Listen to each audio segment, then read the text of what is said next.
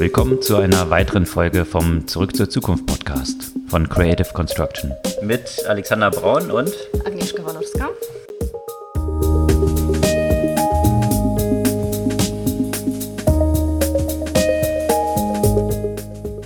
Was gab's Neues letzte Woche?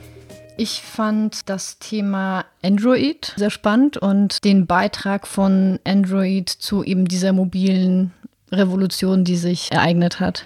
Die ja alle so eigentlich dem Smartphone in erster Linie irgendwie Apple und iPhone so zuordnen, aber genau. für das Massenphänomen tatsächlich was anderes verantwortlich ist. Und eigentlich muss, muss man ja sagen, Apple und vor allem Steve Jobs, die wollten eigentlich das verhindern. Android kam ja raus ein bisschen später, also etwa 18 Monate nach dem iPhone oder nach dem iOS. Letztendlich hat damals ja auch schon Steve Jobs gesagt, dass er bis zu seinem letzten Atemzug dagegen kämpfen wird, dass sie auf den äh, Markt sich etablieren können. 2010 gab es da so einen großen mhm. Prozess. Weil er sie äh, auch beschuldigt hatte, das kopiert das kopiert zu haben. Und iOS. Muss er gerade sagen, der Kopierexperte. Damals muss man ja auch sich noch daran erinnern, da gab es ja auch noch sowas wie BlackBerry, das ja auch noch einen signifikanten Anteil am Markt hatte. Und Handspring, was von 3M dann früher mal kam aus so. Palm hervorgegangen. Ach so, stimmt, das. Kannst. Und letztendlich vor allem die Kooperation mit Samsung war das, was, ähm, was Android dann so richtig, so richtigen Push gegeben hat. Und schon 2012 wurden es schon viermal so viele Phones mit dem Android-Betriebssystem wie iPhones verkauft. Mhm. Trotzdem ist natürlich Apple viel besser daran, das zu monetarisieren. Aber man muss ja aber auch sagen, dass auch wahrscheinlich die Verkäufer von Apple nicht so hoch wären, wenn es nicht Android gegeben hätte, weil die einfach diesen ganzen Markt einfach komplett vergrößert haben. Mhm. Der Anteil äh, am Markt bei iOS ist ähnlich geblieben, nur der Markt ist einfach so viel größer geworden. Ähnlich wie mit Krypto und dem zwischenzeitlichen Boom jetzt mal wieder von Bitcoin als mhm. Facebook äh, die eigene Cryptocurrency. Genau. Also es ist ja immer so, dass, dass dann halt, wenn so ein großer Player irgendwie reingeht oder ein Massenmarkt entsteht, mhm. dann natürlich alle Boote gehoben werden. Mhm. Genau, und, und eben, also was, was ich auch noch spannend daran finde, das hat ja auch gerade in vielen Entwicklungsländern, also China ist jetzt vielleicht kein Entwicklungsland mehr, aber war es ja auch zu dem Zeitpunkt, wenn man sich ja auch anguckt, wie viele Menschen damals Zugang zum Internet haben. 2005 waren es das weniger als 10 Prozent der Chinesen. 2017 sind das über, über 50 Prozent, könnte man ja auch sagen, immer noch wenig. Aber da sind eben auch 800 äh, Millionen Menschen und die nutzen eben Internet primär mobil und mhm. eben primär mit den Android-Devices. Und das Gleiche betrifft ja auch viele andere Länder. Bei der Preispolitik von iOS, wenn es kein Konkurrenzprodukt äh, gäbe wie Android, hätte sich äh, das mobile Internet bei weitem nicht so verbreitet, sondern wäre eine Technologie geblieben, die den Wohlhabenden einfach vorenthalten mhm. wäre. Und gerade in Entwicklungsländern äh, sind ja die Smartphones so ein zentrales Element geworden, mhm. was auch zu dieser Inklusion beiträgt. Also sowohl Banking, Bildung. Zahlungen, alle, all mhm. diese Themen. Mhm.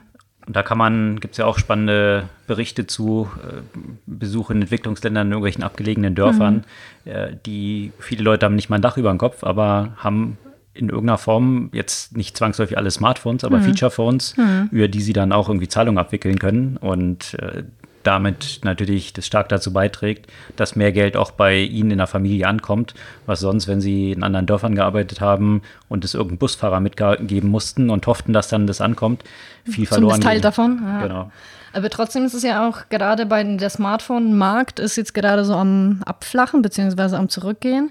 Und das, obwohl auch gerade mal 50 Prozent der Weltbevölkerung so ein äh, Device besitzt.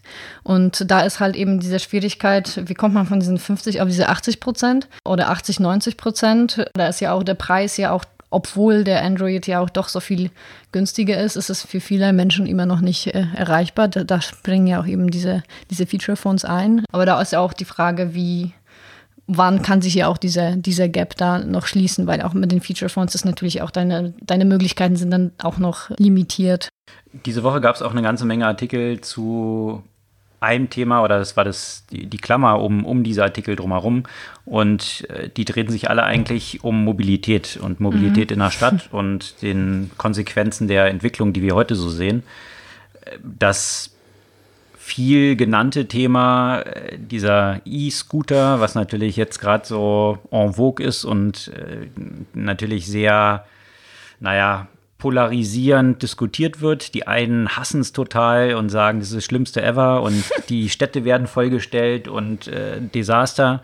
Und die anderen sehen genau diese Reaktion als den Beweis dafür, wie rückständig Deutschland immer ist und irgendwie immer Technologiethemen feindlich gegenübersteht. Wenn man sich das aber so ein bisschen natürlich jetzt global anschaut, ist es ja nicht nur ein deutsches Thema, dass nee. es dort ziemlich einen Backlash gibt und äh, die in San Francisco in, in die Bay geschmissen werden oder in Frankreich auch. Äh, sie sind so ein bisschen zum Symbol geworden von der globalisierten Tech-Elite, äh, die mit den Dingern unterwegs ist und äh, fast so ein bisschen Klassenkampf entstanden in dieser Richtung. Ja. Was aber interessant ist, ist, dass die auch von der ökologischen Perspektive, gab es jetzt eine ganz interessante Studie zu, die untersucht hat, wie sieht eigentlich der Lifecycle mhm. aus. Und äh, da schneiden sie eben gar nicht so gut ab, mhm. weil natürlich nicht nur jetzt der Betrieb in Betracht gezogen werden kann, sondern auch die Produktion, gerade mit den Akkus und wenn man sich der dann Verschleiß anschaut, noch dazu, die Lifetime ja. von den Rollern dann halt irgendwie so einen Monat oder drei Monate beträgt. Hm. Jetzt mal abgesehen von der, von der Rentabilität des Geschäftsmodells in dieser hm. kurzen Zeit, was gar nicht möglich ist, ist das natürlich ein großes Problem auch aus ökologischer Perspektive und aus der Perspektive, dass die ganzen Dinger dann jede Nacht wiederum in der Regel mit Fahrzeugen, die wiederum benzinbetrieben sind oder dieselbetrieben eingesammelt werden. Also gab es eine interessante Studie zu und hat, hat auch aufgezeigt, dass vor allem auch dieses Argument, was immer gebracht wird, dass sie ja dann dazu führen, dass das Auto häufiger stehen gelassen wird, äh, nicht wirklich der Fall ist. Mhm. Also da gab es ganz interessante Ergebnisse, die zeigen auf, dass eigentlich das in den wenigsten, in den wenigsten Fällen tatsächlich so ist. Fast 50 Prozent der Scooterfahrer hätten sonst nämlich ein Fahrrad genommen oder wären gelaufen, wenn diese Scooter nicht zur Verfügung stehen würden. Äh, nur 34 Prozent hätten äh, ein Auto benutzt und 11 Prozent hätten äh, einen Bus oder Public Transport irgendwie mhm. genommen. Und das zeigt so ein bisschen die Verteilung. Das heißt also wirklich bei nur ein Drittel der Scooter-Trips haben sie tatsächlich Autotrips ersetzt. Und das wundert mich ehrlich gesagt überhaupt nicht. Äh, darüber musste ich ja nachdenken, als wir letzte Woche in Adlershof waren, nämlich. Äh, das ist so außerhalb von Berlin, so ein bisschen. Die ganzen Dinge sind konzentriert in den Stadtzentren, die eigentlich schon von der Infrastruktur, also zum Beispiel von dem öffentlichen Verkehr eigentlich ganz gut abgedeckt sind. Ne? Mhm. Und gerade dort, wo das das Potenzial hätte, vielleicht auch diese Autotrips zu, zu ersetzen, da sind sie natürlich nicht, weil mhm. da ist ja auch äh, wahrscheinlich auch zu wenig interessant, weil zu wenig Leute.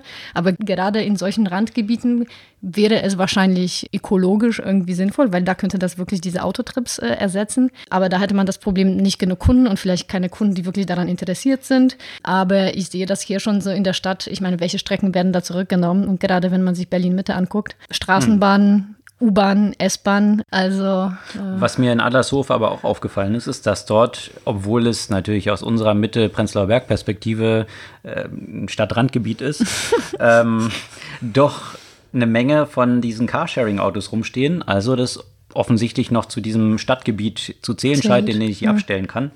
Und das war der andere große Artikel zu diesem mhm. ganzen Thema der Mobilität in der Stadt, der rausgekommen ist.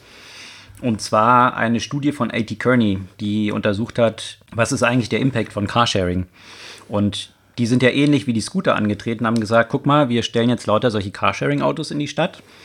Und dann brauchen die Leute ihre Autos nicht mehr und äh, es wird der Bedarf oder die Nachfrage nach dem mhm. eigenen Auto zurückgehen. Das kommt in dieser Studie ziemlich klar raus, dass das auch eben gar nicht der Fall ist. Und dass tatsächlich das eher dazu führt, dass äh, häufig auch zusätzliche Fahrten gemacht werden, mhm. dass bestimmte andere Sachen, Verkehrsmittel ersetzt werden, wie jetzt eben öffentlicher Verkehr.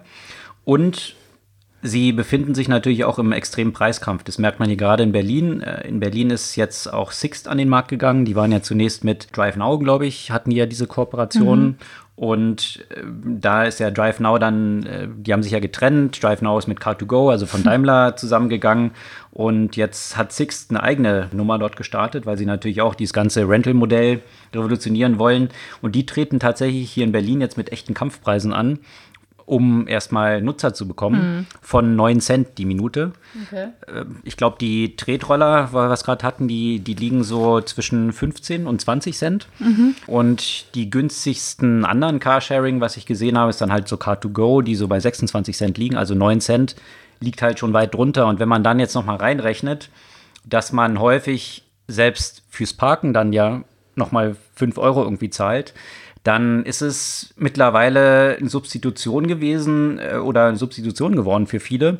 Eigentlich, um Geld zu sparen, weil ich kann direkt vorm Haus dann parken, und muss äh, wo mich ich hinfährt und muss nicht noch ein kümmern. Parkticket Mhm. lösen, weil das ja inklusive ist. Deswegen ist es eben, das legt die Studie auch so ein bisschen dar, es ist eher eine Substitution von Taxifahrten, die dort auch stattfindet, weil es natürlich wesentlich billiger ist, aber auch häufig eben tatsächlich von ähm, anderen äh, anderen öffentlichen Verkehr. Und, und äh, deswegen zeichnet es auch so ein bisschen, ja, oder malt ein großes Fragezeichen hinter diese, ähm, dieses erstmals erklärte Ziel, dass man eigentlich den Autoverkehr in der Stadt damit reduzieren will, was dann auch sehr gut wiederum in eine äh, weitere News eben reinpasst, und zwar von Uber und Lyft, die jetzt das eben auch bestätigt haben. Da gab es ja auch immer die Diskussion, okay, Carsharing ist die eine Sache, ja, ähm, die Scooter sind die andere Sache, alles diese Sharing Economy, dann hast du Uber und Lyft, die angetreten sind, alle sind angetreten, um eigentlich den Verkehr zu reduzieren. De facto sieht man auch, und das mussten Uber und Lyft jetzt auch zugeben, dass tatsächlich der Verkehr in den Städten zugenommen hat, in denen sie aktiv sind. Ja, also eben nicht wirklich eine Substitution stattgefunden hat, sondern einfach mehr genutzt wird und mehr Trips dort dann stattfinden. Das ist vielleicht ja auch der Grund, warum Uber sich ja auch an anderen Modellen jetzt gerade versucht. Die fahren jetzt äh, zum Beispiel in Denver so ein, so ein Modellprojekt, wo man via Uber nicht nur die klassischen Taxifahrten, sondern wo der öffentliche Verkehr quasi mit äh, inkludiert ist, implementiert ist und man somit dann ja auch tatsächlich mehr von dieser Flexibilität letztendlich bekommt, weil, weil das, ich glaube, was das Problem auch an allen diesen Verkehrsmitteln im Moment ist, die funktionieren parallel voneinander, aber auf, auf keine, also die, die fließen ja alle nicht irgendwie in Keine Integration, Nee, in ja. keine Integration, ja. Also i- es ist immer noch so, wenn ich, ich fahre zum Beispiel Fahrrad und wenn ich mir einen Weg irgendwo hin angebe, dann kann ich den kompletten Weg entweder mit dem Fahrrad angeben oder den kompletten Weg mit den öffentlichen. Ich kann nicht irgendwas dazwischen zum Beispiel suchen. Ne? So ein Mode- Mode-Switching irgendwie. Ja, so ein Switching und zu sagen, okay, äh, zeig mir den schnellsten Weg und ich habe zur Verfügung dieses, dieses, dieses Verkehrsmittel letztendlich. Ne? Das ist immer noch nicht wirklich vorhanden.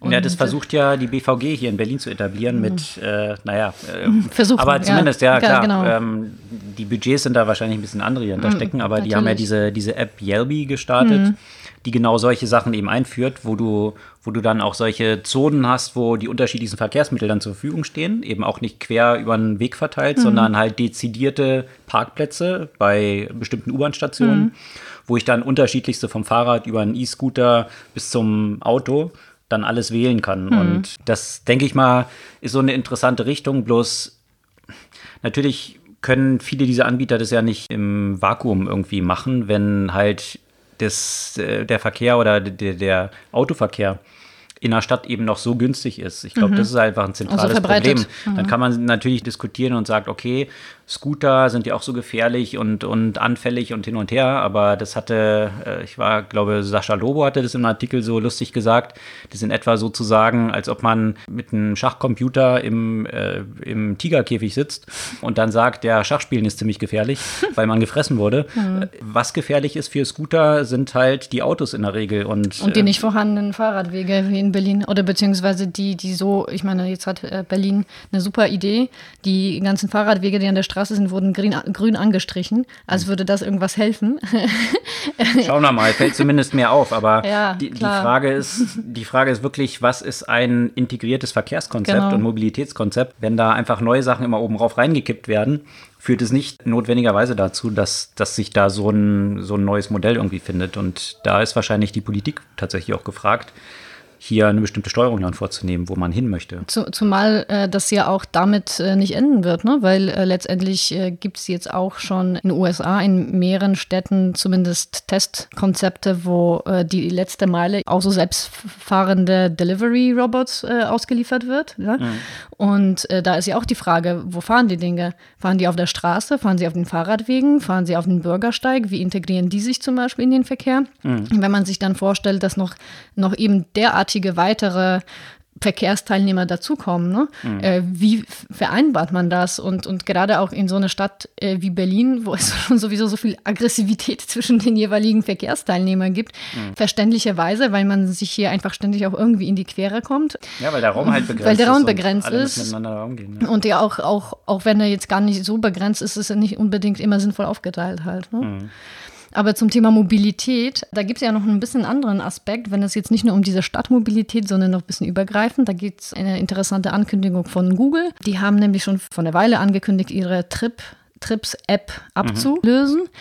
Aber Was ich sehr schade fand, weil dieses Modell ja eigentlich ganz cool ist, ja. Also die stimmt. ganze Reise, alles in einer Location zu haben. Aber, aber das heißt ja nicht, dass, das, dass die das Konzept aufgegeben haben. Die haben nur erstmal nur diese App aufgegeben. Ja. Es gibt ja auch jetzt diese Website, google.com slash trips. Eigentlich gehen sie eben in die andere Richtung. Die wollen das wirklich noch mehr kombinieren. Und man muss schon sagen, die, die werden, glaube ich, auch schon zu einem relevanten Player in dem Reisemarkt werden. Jetzt ist mir das äh, aufgefallen, dass ich aufge aufgerufen habe. Ähm, ich habe jetzt eine Hotelbuchung für Tallinn gemacht und da gehe ich dann auf Google Trips und da ist alles Mögliche, was mir dann eben entsprechend auch schon angezeigt wird. Die Flüge, da haben sie sich ja auch äh, letztendlich vorgenommen, die präziseste Prognose, was Flugpreise angeht, äh, inklusive Garantie, ne? Äh, Garantie. Das heißt, äh, dass wenn die Preise wieder ihre Empfehlung dann nach unten gehen, kriegt der Nutzer dann die Differenz. Hm. Also sind sie sich schon ziemlich sicher, was ihre Empfehlung angeht. Und da werden natürlich die ganzen Geschäftsmodelle A von den Preis Preisvergleichsseiten, sowohl was Hotels angeht, als auch Flüge angeht, als auch was Restaurants. Also mhm. die gehen in die Modelle von Yelp, von Booking, äh, von Skyscanner, Kayak, äh, genau, Foursquare. Also die äh, haben die Möglichkeit, diese, diesen ganzen Bereich miteinander zu verknüpfen und denen wirklich äh, da es streitlich zu machen. Weil, das ist ja genau der Challenge, den, äh, das läuft ja schon seit ein paar Jahren. Mhm. Wo es dann natürlich auch immer die Diskussion gab, wenn die Leute, also wo gehen die Leute hin, wenn sie was buchen wollen, gehen sie erstmal zu Google suchen. Und äh, früher sind sie dann einfach verwiesen worden auf die entsprechenden Flugseiten. Mhm. Und das hat man jetzt seit ein paar Jahren ja schon gesehen, dass dann einfach äh, die Google ja immer stärker zum Ziel hatte, nicht nur eine Suchmaschine, sondern eine Antwortmaschine zu sein, mhm. sodass man halt gleich die Flüge und die Möglichkeit zu buchen direkt in die Suchergebnissen angezeigt bekommen hat. Und da gab es natürlich auch und ich glaube, zum Teil läuft es auch noch dann entsprechende Verfahren, wo die gesagt haben, ist es nicht wettbewerbswidrig, mhm. dass dann die Leute eben nicht mehr auf die Webseiten eigentlich gehen, sondern die Flüge dann oder die, die Buchung direkt über Google abgewickelt wird mhm. und der ganze Traffic dann dorthin geleitet wird. Und äh, entsprechend dem ist das ja eigentlich eine weitere Iteration. Ich meine, wenn man jetzt Google Maps aufmacht, sieht man ja auch, dass dort immer mehr Sachen integriert wurden, ja, ja dass man plötzlich eben Restaurantempfehlungen, all das in einer App eigentlich hat, im Umkreis und da fließen auch diese ganzen Sachen rein, die du mhm. jetzt gerade genannt hast. Das ist natürlich eine schwierige Diskussion, weil Google sich auf den Standpunkt stellt, äh, dass aus der Usability-Perspektive das natürlich vorteilhaft ist, hm. was ich auch sofort unterschreiben würde, ja? dass ich nicht irgendwie zwischen zehn Apps switchen muss hm. und irgendwie mir die Sachen zusammensuchen muss, dass ich das integriert in einem Ort habe. Aber da sind wir genau bei dieser Grundlagendiskussion von Plattformen hm. und Plattformgeschäftsmodellen, die einerseits natürlich dazu führen, dass es für die Nutzer am bequemsten ist, mhm.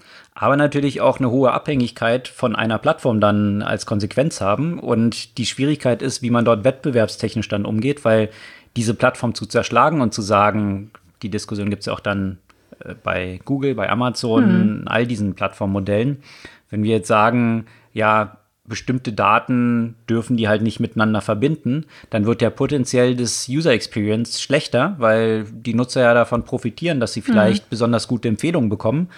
Und äh, das, das ist so genau diese Schwierigkeit, die äh, auch natürlich jetzt aus, aus dieser Antitrust-Perspektive in Diskussion ist gegenüber Plattformen.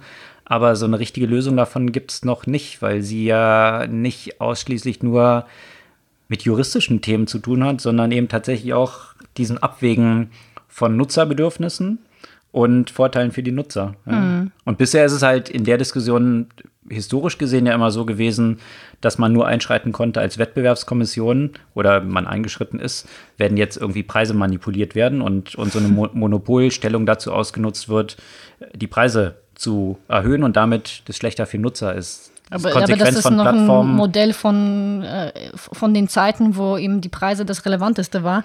Und jetzt, ich meine, was ist da jetzt der Preis? Der Preis sind jetzt halt die Daten. Genau, und, und darauf wird, ist das nicht, bereit, nicht vorbereitet. Ne? Das Geld wird ja anders verdient. Genau. Also Google verdient ja nicht maßgeblich wahrscheinlich das Geld darüber, dass sie dann diesen Flug buchen hm. Und dort noch eine Prämie von der Airline bekommen. Genau. Also wahrscheinlich auch ein Cut, aber das Entscheidende ist, dass sie halt noch mehr über die Nutzer wissen mhm. und dass das relevant ist. Das heißt, unterm Strich ist für Nutzer günstiger, auch bei vielen Sachen bei Amazon. Mhm. Bloß, äh, das, da beißt sich dann das klassische, die klassische Perspektive von so Monopol- Gesetzen so ein bisschen die Zähne aus. Und das ist natürlich auch die Diskussion, die, die läuft ja nicht nur in Deutschland, sondern auch in den mhm. USA und jetzt in den USA auch immer stärker. Haben ja die Wettbewerbskommission dort da Ermittlungen gegen all diese großen Plattformen, Google, Facebook, Apple, Amazon angekündigt. Die Aktien sind auch ziemlich eingebrochen dann in den letzten paar Wochen immer mal wieder weil das natürlich eine Frage ist, wie sich das entwickelt. Ich finde diese Entwicklung äh, auch so, so interessant, weil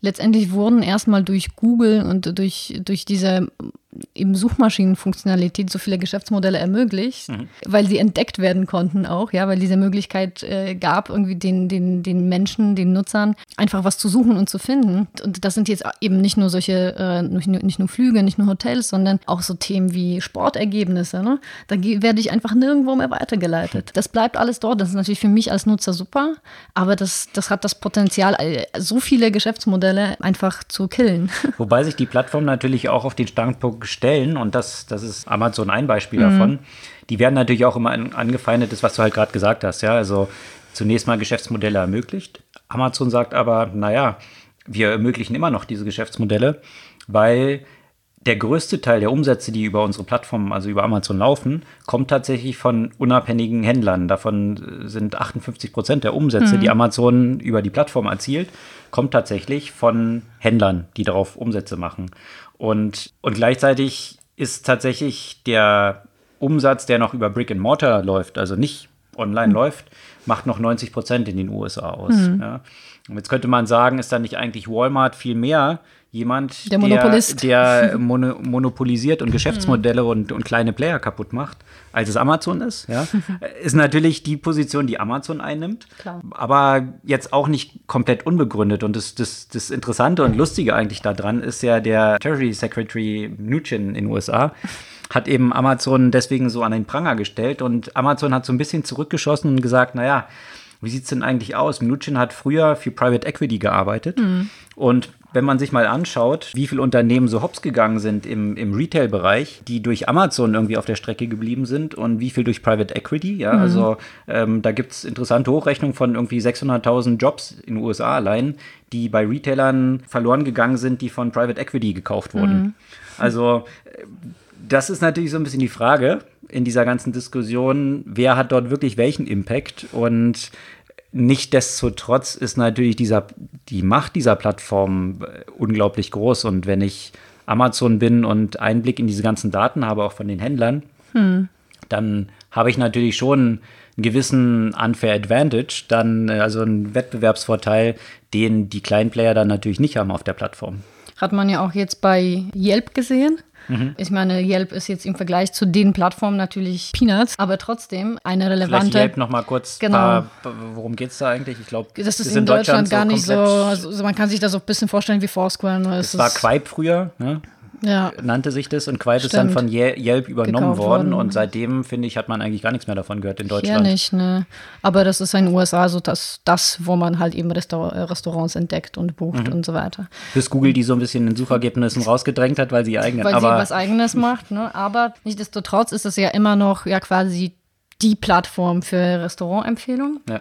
Und äh, was sie nämlich gemacht haben, hier apropos äh, Macht der Plattform, mhm. sie haben, ohne dass dass irgendjemand gewusst hätte. Die Telefonnummern, die bisher einfach, wenn man über Yelp äh, auf die Telefonnummer gegangen ist, hat man einfach direkt bei dem Restaurant angerufen und konnte man zum Beispiel bestellen. Jetzt haben wir dazwischen den Group Hub eingebettet. Das ist letztendlich ein Dienstleister für die Restaurants, hm. für Vermarktung und ich weiß nicht, ob sie selbst liefern, Group Hub. Also ähnlich so ein bisschen wie Delivery Hero. Wie, ja, genau, so etwas in die Richtung. Und jetzt wurden auf einmal alle die Telefonnummern äh, gar nicht direkt zu den Restaurants geleitet, sondern alles erstmal über Group Hub. darüber geroutet, sodass die Anrufe dann in den Restaurants eben von, von Grubhub kamen. Genau. Und damit dann die Gebühr für ja, diese Order, wo dann irgendwie 10 bis 20 bis, 15 bis 20 Prozent sogar dort fällig werden, genau. äh, die wurden dann eben, und da haben sich viele Restaurants gewundert, weil die ja. plötzlich auf ihrer Abrechnung dann äh, irgendwelche Abzüge sahen und, hm. und sich gewundert haben, hä, was dort passiert. Interessanterweise ist die Zuordnung dann auch nach Minuten. Also, mhm. dass dann Grubhub, wenn der Anruf irgendwie über vier Minuten dauert, davon ausgehend, dass dann eine Order stattgefunden mhm. hat und kalkuliert wird, dass der Durchschnitt genommen wird der letzten sechs Ordern. Also, und dann haben viele Restaurants dann plötzlich gesehen, dass lauter Abrechnungen drauf waren für Order, wo der Kunde tatsächlich sich dann unterhalten hat, gar keine Order abgegeben mhm. hat. Und äh, ja, also diese Beträge konnte man dann natürlich beanstanden, aber man musste erstmal drauf kommen und viele Restaurants waren dann überrascht, überhaupt zu sehen, dass sie nicht direkt angerufen wurden. Und mhm. das ist natürlich auch wiederum die Schwierigkeit, wo, äh, ja, wenn man sich von Plattformen abhängig macht, dann ist man halt, ist man halt abhängig davon. Mhm. Ja? Das heißt, viele Leute haben ja dann gesagt, wir brauchen ja gar keine eigene Website mehr.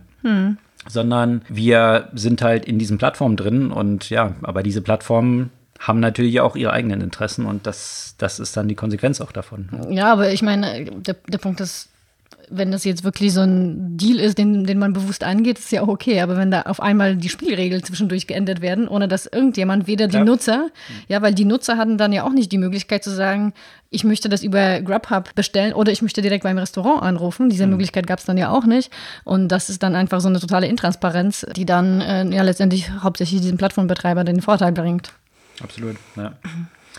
Das ist aber auch ein Geschäftsmodell, wo in der letzten Zeit weil wir Uber ja vorhin schon erwähnt hatten, natürlich Uber immer stärker einsteigt in diese ganzen Essenslieferungen, weil man natürlich irgendwie jetzt so festgestellt hat, naja, die Margen sind halt nicht so hoch in mhm. diesem klassisch, wo, wo, man, wo Uber gestartet ist, also so ein Taxi-Konkurrent quasi. Und ein starkes Wachstum in diesem ganzen Bereich des äh, Essenslieferungsmarktes ist. Mhm. Ja, also für mich selber faszinierend. Aber ja, dementsprechend hat es ja auch diese Billion-Dollar- in Deutschland auch äh, Companies wie, wie jetzt Deliver Hero hm. sind dort entstanden. Es hängt halt alles an der Convenience und Leute haben immer weniger Zeit und wollen sich die Sachen dann nach Hause liefern lassen. Und hm. das ist, äh, gibt es einen super spannenden Artikel, posten wir hier auch zu, der diesen ganzen Trend in den Veränderungen, in der Veränderung der Gewohnheiten der Leute auch aufzeigt, die der Hintergrund dafür sind. Aber um zum Thema Uber zurückzukommen, die natürlich mit, mit Uber Eats da auch kräftig unterwegs sind. Uber hat Zahlen bekannt gegeben. Und die waren ja ziemliches Desaster. Die haben im letzten Quartal 5,2 Milliarden Dollar verloren bei einem Umsatz von gut 3 Milliarden. Da sind jetzt natürlich, kann man so ein bisschen relativieren, so Einmaleffekte drin, weil es auch darum ging, sie hatten ja so ein, haben so ein Compensation-Programm über Aktienanteile. Mhm.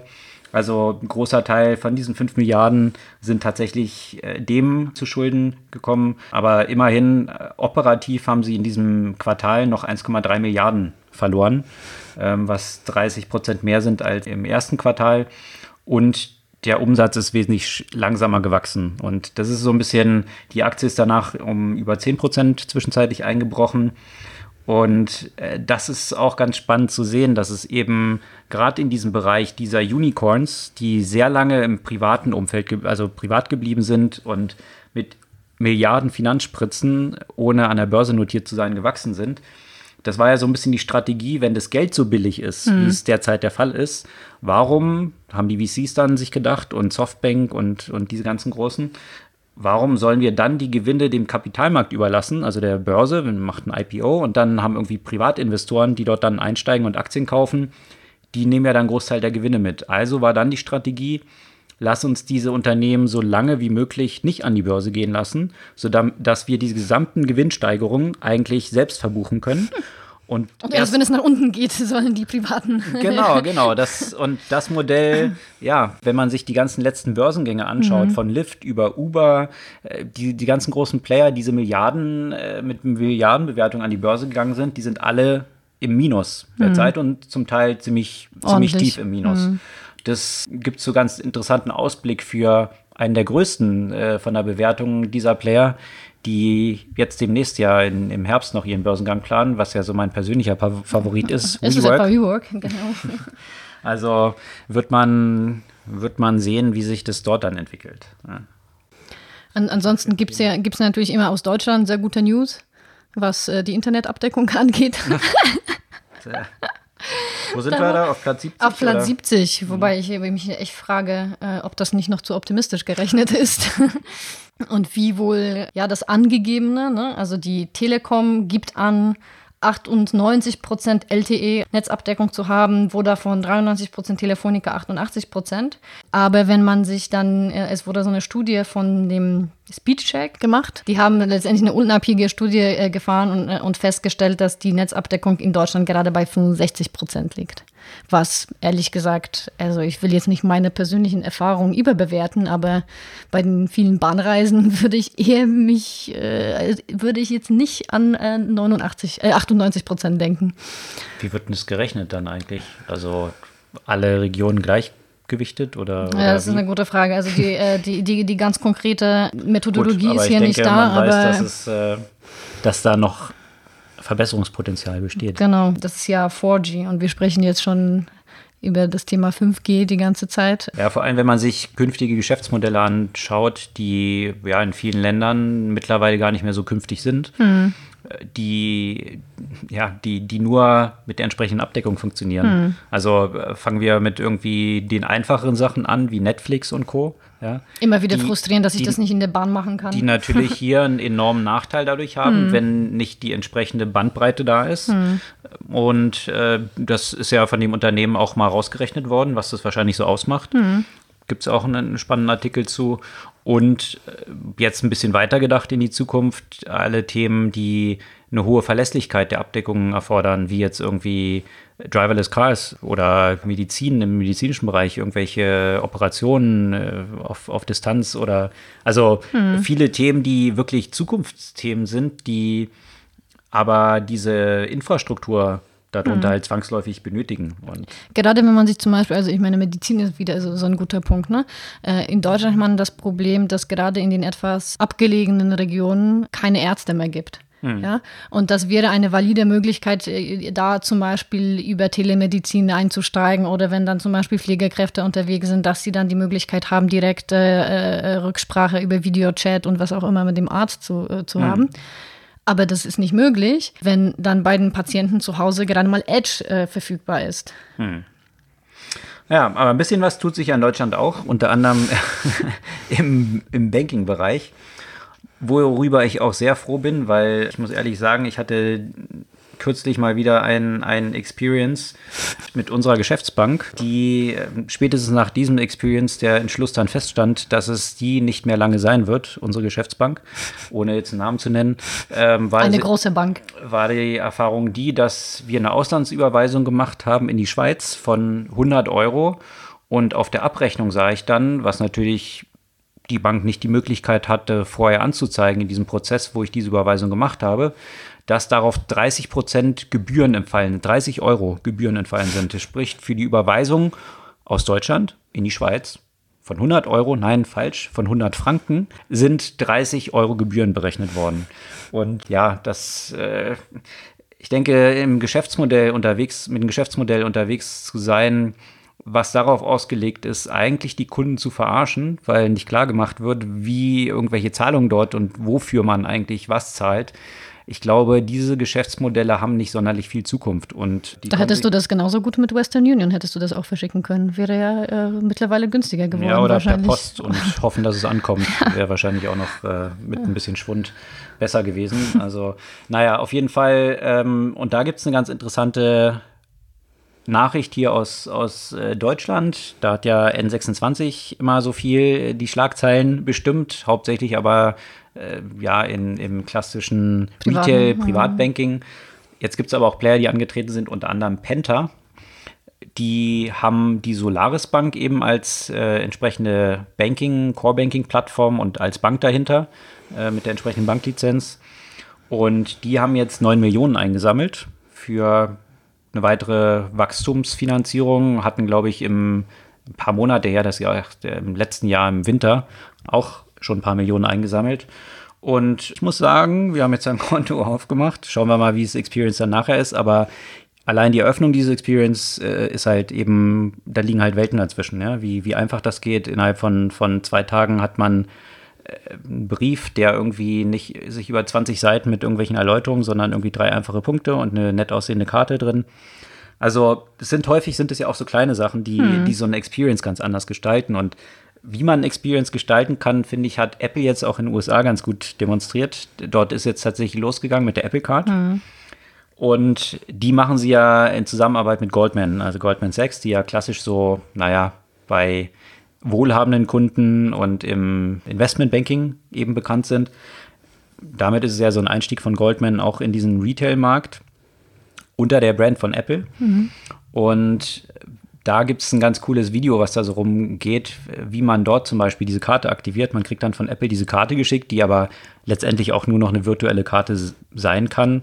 Und die Aktivierung dieser Karte läuft dann nicht dadurch, dass ich dann die nehmen muss und mich irgendwo auf irgendeine Website gehen muss und mich einloggen muss und dann irgendeinen PIN angebe und damit die Der dann mir bestätigt vorher ist. per Post geschickt wurde. Genau. Und, und Sondern äh, was man dort sieht, ich halte einfach mein iPhone über diese Karte und über NFC erkennst dann diese Karte und dann läuft automatisch die Registrierung ab und fertig ist es. Also, und das, das finde ich immer dieses Faszinierende, dass man mit ein bisschen mehr Gehirnschmalz reingesteckt, sich überlegen kann, wie kann man ein sehr standardisiertes Experience von einem Produkt, was ja eigentlich für alle nur ein Pain ist dann, ja, so, so eine Aktiv Aktivierung macht ja keinem Spaß. Wie kann man das, indem man Technologie schlau nutzt und Prozesse so ein bisschen anders sich anschaut und wirklich dort so ein Prozess auch eine Bedeutung beimisst. Wie kann man plötzlich so ein Experience komplett umdrehen und hat so einen Wow-Effekt? Ja? Und das äh, kann Apple doch in vielen Bereichen ziemlich gut und äh, dort, dort wird entsprechend auch darauf geachtet. Und hätten Banken ja vielleicht auch schon längst machen können, aber jetzt mal abgesehen von ihrem Technology-Stack, der dahinter ist, äh, ist, ist es natürlich sehr schwierig, dort diese Kurve in diese Richtung zu bekommen. Und gerade von der Perspektive, dass, dass es immer mehr, also eben auch durch die Möglichkeiten, die die Digitaltechnologie uns bietet, der Nutzer erwartet alles sofort. Und solche Unterbrechungen in so einem Prozess, ja, wie Postident oder, oder wie irgendwie, ich bekomme eine Karte und dann fünf Tage später bekomme ich noch den PIN, das ist genau das, was letztendlich auch häufig dazu führt, dass das dann am Ende doch nicht genutzt wird. Weil, äh, weil wenn ich diese Unterbrechung habe und ich wollte etwas jetzt sofort haben, dann je, je mehr ich eben diese Instant Gratification habe und die Sachen sofort erledigen kann, desto zufriedener bin ich mit so einer Erfahrung. Ne? Ja, und diese Erfahrung muss ja nicht zwangsläufig eine teure sein. Ich kann mich erinnern, die Anfänge von N26, äh, damals hieß es noch Number 26, äh, habe ich mir gleich am Anfang, ich probiere ja Sachen immer gerne früh aus, ein Konto dort aufgemacht. Dann innerhalb von irgendwie zwei Tagen die Karte im Briefkasten zu haben. Und die Karte sah halt auch irgendwie ganz cool aus. Ja, war so ein durchsichtiges Ding und äh, die Kosten sind wahrscheinlich die gleichen wie mit irgendeiner anderen dämlichen Plastikkarte. Aber das ist ja irgendwie eine Differenzierung, die so einen Wow-Effekt erzeugt, ja, und das erzählt man zehn Leuten weiter und die probieren es aus. Also äh, ich glaube, das wird häufig in traditionellen Unternehmen wird halt dieser Wert von Experience von Produktexperience noch kolossal unterschätzt. Das Absolut. kann bei einer Verpackung anfangen. Da ist Apple wiederum auch ein gutes Beispiel. Ja, wenn man sich anschaut, wie früher Verpackungen bei den meisten Unternehmen aufgebaut waren Wie oder heute noch noch aufgebaut sind, dann kriegt man irgendwie so ein Shrink-Wrap, so ein hartes Plastik, wo man mit einer Schere und dann schneidet man sich mit der kann, Verpackung ja. noch in den Finger. Ähm, dem Vergleich, wenn man dann so ein Apple-Produkt auspackt, ja, Mhm. Amazon, viele haben das ja mittlerweile kopiert, wenn man irgendwelche Produkte von Amazon, äh, Kindle, was auch immer, die sind jetzt ähnlich von der Mhm. Experience, ja, also weil allein dieses Auspacken vom Produkt natürlich zu dem Produktexperience dazu gehört und einen riesen Impact hat, ja, dann kann ich zehnmal so viel Features haben und sagen, guck mal, aber mein Prozessor ist besser. Allein diese Erfahrung eines Produktes macht so einen riesen Unterschied aus. Also Experience. Und das wird halt in vielen traditionellen Unternehmen noch kolossal unterschätzt. Und viele haben das ja mittlerweile realisiert, gerade halt irgendwie große Beratungen, ob es McKinsey ist, ein BCG, die sich alle solche Agenturen dazu gekauft haben, die irgendwie Fokus auf Experience haben, weil man gemerkt hat, gerade an Apple, es wird ja als mal als Beispiel da hingenommen, dass das der entscheidende Wert ist bei den Nutzern. Wenn ich irgendwie äh, Commodity-Produkte habe, die sich in ihren Funktionalitäten nicht groß unterscheiden, dann ist Experience der eigentliche Impact, der einen Unterschied macht. Und Ja, ja und, und vor allem auch interessant, ähm, weil wir jetzt auch gerade vom Geschäftskonto gesprochen haben. Ne? Und das ist auch etwas, was noch stärker, was Experience äh, angeht, hinterher ist, so alles, was B2B-Produkte angeht. Mhm. Weil man immer, äh, also interessanterweise immer noch häufig so mit Aussagen konfrontiert wird, ja, also das muss ja funktionieren, die Leute sollen damit arbeiten. Da geht es ja jetzt nicht auch nicht darum, dass es eine totale schöne Experience ist. Äh, als würde die ich. Die Leute müssen damit arbeiten. Also die Leute müssen damit arbeiten. Aber als würde ich jetzt sagen, okay, jetzt bin ich B2B, jetzt möchte ich die Sachen gar nicht, dass die, dass sie schön sind und, und gut funktionieren, eine gute Experience. Und jetzt verlasse ich das Büro und äh, jetzt möchte ich Sachen, die gut designt sind, mhm. weil jetzt bin ich B2C. Und auch da ändert sich. Weil ich von meinem Job eh Frustration erwarte und genau. dann kann es auch ein scheiß Experience genau. sein. Ne? Also, also das ist so eine, so eine, so eine seltsame halt Einstellung. Aber mhm. gerade auch in diesem Bereich Bereich, da tut sich ja auch unfassbar ja. viel und zwar jetzt nicht nur was Bankkonten angeht, sondern grundsätzlich äh, was, was viel äh, B2B-Software angeht, ist ja auch im Moment einfach ein großer Markt, auf dem mhm. sich vieles tut. Also von daher, die Player, die dort unterwegs sind, sollten sich auch genau überlegen, wie sie die Experience, ihre Produkte verbessern, ja. weil es genug neue Wettbewerber gibt, die in diese Märkte reingehen, die dieses Experience komplett umkrempeln mhm. und plötzlich äh, denen die Kunden äh, abjagen. Ich finde, Zenefits ist immer so ein schönes Beispiel davon, mhm. die plötzlich so ein so was ja, Trockenes wie äh, HR-Software anlegen von, von Mitarbeitern irgendwie komplett neu gedacht haben und Lohnbuchhaltung und solche ja, Themen. genau, plötzlich mhm. mit mehreren Milliarden bewertet sind, mhm. weil dahinter auch das Geschäftsmodell komplett umgedacht wurde, aber das nochmal äh, für, für, eine, für eine separate Folge allein äh, diese, diese Geschäftsmodell-Thematik zu diskutieren, aber eben vielleicht als Ausblick, mhm. wenn man B2B unterwegs ist, Experience sich genau anzuschauen, B2C sollte schon längst angekommen zu sein, äh, sollte es längst angekommen sein, ist mhm. es aber, wie man häufig sieht, Gerade bei traditionellen Playern häufig noch nicht so. Ja, was gibt sonst noch? Gibt es ein Buchempfehlung? Ja, aber vor der Buchempfehlung ist noch so eine kleine, kleine Meldung aus der Science-Fiction-Ecke sozusagen. Mhm. Und zwar Roboter, die sich selbst reparieren. Und zwar, Roboter assoziiert man immer irgendwie so, vielleicht so ganz viel äh, irgendwie Metall und so weiter, sowas äh, Robotisches, ja. Aber es gibt natürlich auch immer mehr Roboter, die zum Beispiel mit Obst oder Gemüse arbeiten, äh, die müssen weicher sein. Ne? Wenn sie zum Beispiel Gemüse sortieren, müssen die Roboter so, so Weichteile letztendlich an, den, äh, mhm. an ihren Händen sozusagen, an ihren, heißt das Hände? Rob Robot Hand? Äh, ich weiß ja. nicht, wie das, man das auf Deutsch sagen würde. Mhm. Greif. Ähm, Grei, ah, Greifer, Greifer wie auch immer. Und äh, das Problem ist halt, äh, dass eben diese weichen Teile auch so ein bisschen mehr verletzungsanfällig sind oder schadensanfällig sind. Also dass dieses, ähm, die, die, dieses Material, aus dem sie äh, entstehen, dann ja auch relativ schnell zerstört werden kann. Und äh, deswegen haben äh, Wissenschaftler daran gearbeitet, wie man mit entsprechenden Polymere sozusagen entwickelt, die A identifizieren, an welcher Stelle dieser Schaden entstanden ist mhm. Und B, nachwachsen. Die haben dieses Material entwickelt, das innerhalb von etwa 40 Minuten quasi nachwachsen kann und bestimmte zerstörten Stellen halt einfach selbst reparieren kann. Okay. Dadurch. Hört sich echt Science-Fiction-mäßig an. Also, ja. weil es ja irgendwie wie so eine menschliche Hand, die verletzt genau, wird und dann genau. automatisch sich repariert. Ja, also letztendlich ist das dem nachempfunden. Ne? Unsere Haut, wenn, wenn, wenn wir uns irgendwo schneiden, wenn es jetzt eine kleine Verletzung ist, ist ja auch in der Lage, äh, nach, nachzuwachsen und sich selbst kennt zu reparieren. Kennt man. Ne? Das war eben so auch so ein bisschen diese, dieser Versuch, wie kann man das denn machen, damit die Roboterhände letztendlich äh, ähnlich agieren und somit natürlich auch deutlich weniger Ausfälle zum Beispiel. Weil ansonsten war immer ein Mensch notwendig, der musste das Teil abmachen. Das mhm. musste dann in der Regel weggeworfen werden, weil es nicht repariert werden konnte. Und äh, eben durch dieses Nachwachsende musste es einfach sich noch 40 Minuten zurückziehen und dann kann es wieder arbeiten. Das ist jetzt schon das ist so ein Forschungsstadium? Ja, das ist Forschungs, Forschungsstadium, mhm. genau, ja. Forschungsstadium. Buchempfehlung? Also ich bin mir noch nie sicher, ob es eine Empfehlung ist. Ich habe es auf jeden Fall gelesen und ich fand es ähm, äh, einige Punkte interessant. Einige, es ist halt wie immer mit diesen Büchern, da wiederholt sich halt einfach vieles, ne? Ähm, äh, mit so Büchern, die das Buch heißt, das Buch heißt The Big Nine: How the Tech Titans uh, and Their Thinking Machines Could Rap Humanity.